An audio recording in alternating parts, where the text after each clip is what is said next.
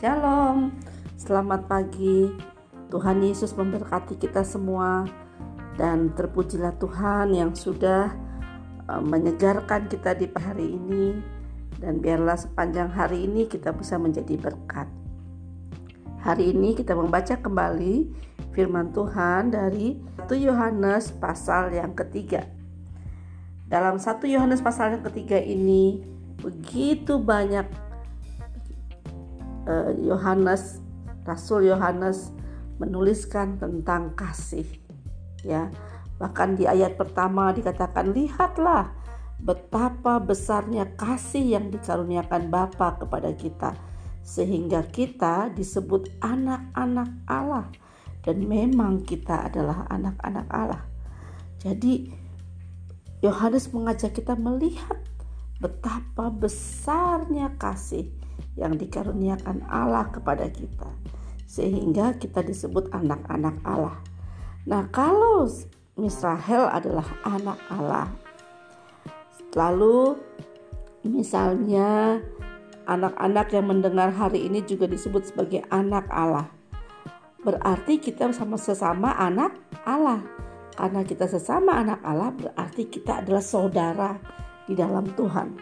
Saudara di dalam Tuhan saudara yang diikat oleh kasih Kristus, saudara yang dilahirkan dari benih Kristus. Nah, itu sebabnya di dalam perikop uh, eh, 1 Yohanes pasal 3 ada satu judul yang menarik yaitu kasih terhadap saudara sebagai tanda hidup baru. Jadi kalau kita di, menjadi anak Allah, kita mengalami kehidupan yang baru. Dari anak-anak kegelapan menjadi anak terang. Dari anak yang anak-anak yang hidup di dalam dosa menjadi menjadi anak kebenaran. Nah itu harus ada tandanya ada cirinya. Ya kemarin kita udah belajar tentang ciri dari anak Allah dan hari ini ditegaskan kembali bahwa kasih terhadap saudara itu adalah tanda hidup baru. Ya, ayat 11 katakan, sebab inilah berita yang telah kamu dengar dari mulanya. Maksudnya apa?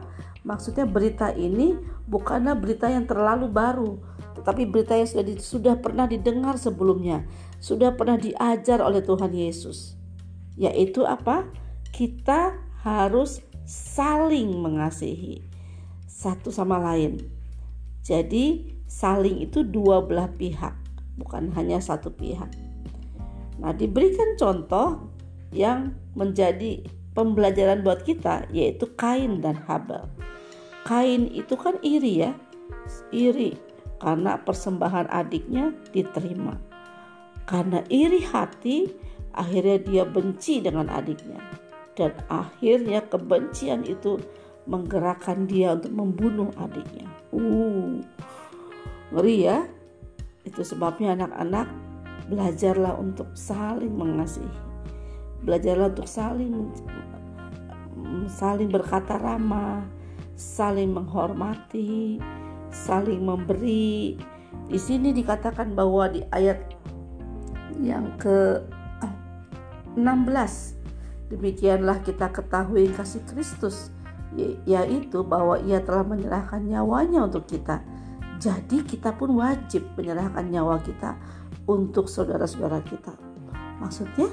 Maksudnya adalah seperti Kristus mengasihi kita, bahkan sampai rela menyerahkan nyawanya.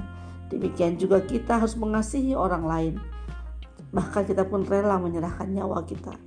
Wah, Miss, kayaknya saya nggak mau deh menyerahkan nyawa. Nanti saya mati dong. Nah, anak-anak, kita mulai dari hal-hal kecil kalau kita punya barang, berbagilah dengan saudara. Kalau kita kalau kita bisa memberi sesuatu yang gratis, berilah. Contoh apa yang gratis? Senyum, berkata ramah itu gratis. Ketika saudara-saudara atau papa, mama, teman uh, kita bertemu dengan mereka, berikanlah senyuman yang baik. Berkata-katalah yang ramah, berkata-katalah yang sopan. Itu gratis, tapi itu bisa kita berikan kepada mereka. Ya, apalagi yang gratis? Menolong. Tapi kalau menolong ada usahanya mis ya itu sebabnya kita belajar melakukan sesuatu dengan uh, tulus hati. Tolong saudaramu tolong papa tolong mama. Itu adalah bentuk wujud kasih yang kita sedang pelajari setiap hari. Jadi ingat bahwa kita harus saling mengasihi. Dan kasih terhadap saudara itulah tanda hidup baru tanda kita memiliki Kristus adalah kita mengasihi orang lain Mari hari ini kita punya proyek yang indah. Proyek kita adalah belajar untuk saling mengasihi. Tuhan Yesus memberkati anak-anak sekalian.